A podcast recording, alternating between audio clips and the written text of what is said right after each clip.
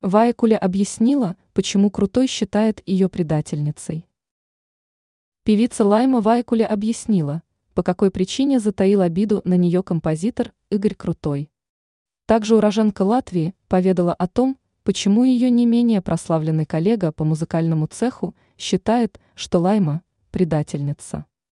Все дело в том, что подобные чувства Крутого обуяли, по словам Вайкуля, после того, как она организовала собственный фестиваль, сменивший широко известную новую волну. Эстрадная исполнительница призналась, поначалу российский композитор был ревнив. Ему казалось, что это какое-то предательство. Я ему сказала, что я патриот своей страны. Не хочу, чтобы Юрмала теперь тосковала по новой волне, цитирует артистку газета. Ру. Она добавила, многие ошибочно полагают, что созданный новый фестиваль «Рандеву» призван полностью заменить новую волну.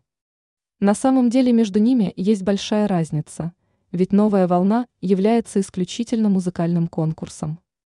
А вот Лайма Рандеву Джермала есть исключительно фестивальное мероприятие, пояснила Вайкуля.